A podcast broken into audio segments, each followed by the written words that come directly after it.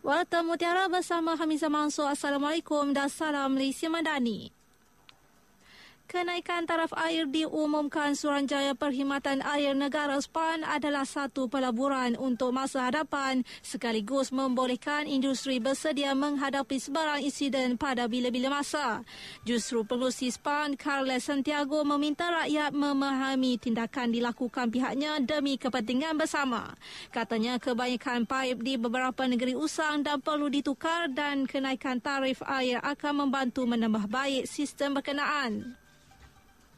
Semalam SPAN mengumumkan tarif baru air bagi kategori domestik di Semenanjung dan wilayah Persekutuan Labuan membabitkan kenaikan purata sebanyak 22 sen bagi setiap meter padu yang akan berkuat kuasa bermula 1 Februari ini.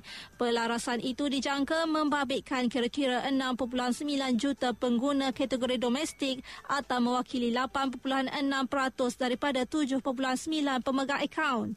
Kenaikan 22 sen itu adalah purata jumlah kenaikan bagi setiap seribu liter air yang digunakan.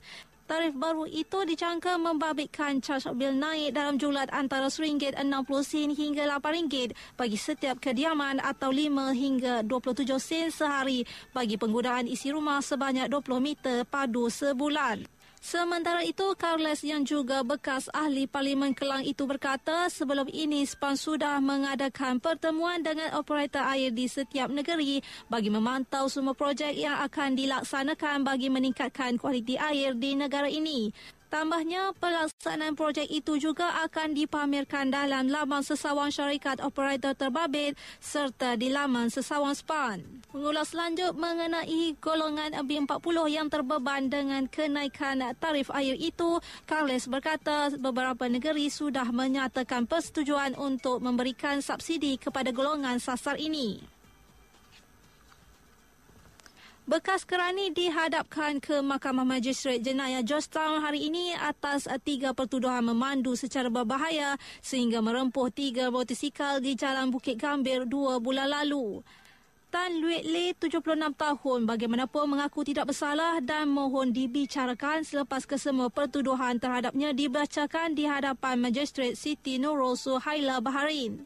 Mengikut pertuduhan, wanita warga emas itu didakwa memandu kereta jenis Per 2 Myvi dengan kelajuan berbahaya menyebabkan kemalangan membabitkan tiga motosikal.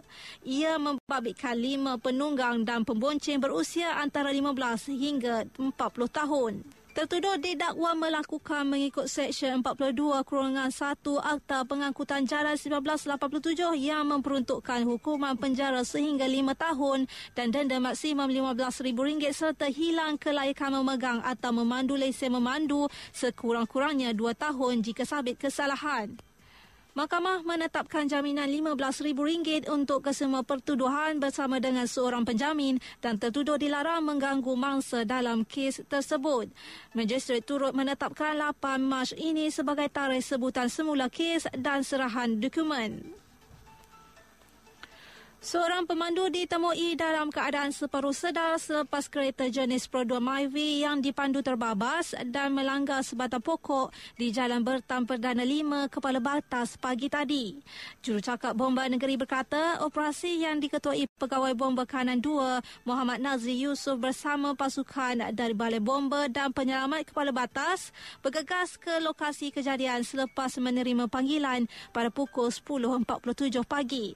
Menurutnya, kemalangan tersebut membabitkan sebuah kereta Prodo Myvi yang terbabas sendiri dan melanggar sebatang pokok di tepi jalan berkenaan. Tambahnya, masa yang mengalami patah tangan dan kaki kiri kemudiannya dihantar ke Hospital Kuala Batas untuk rawatan lanjut.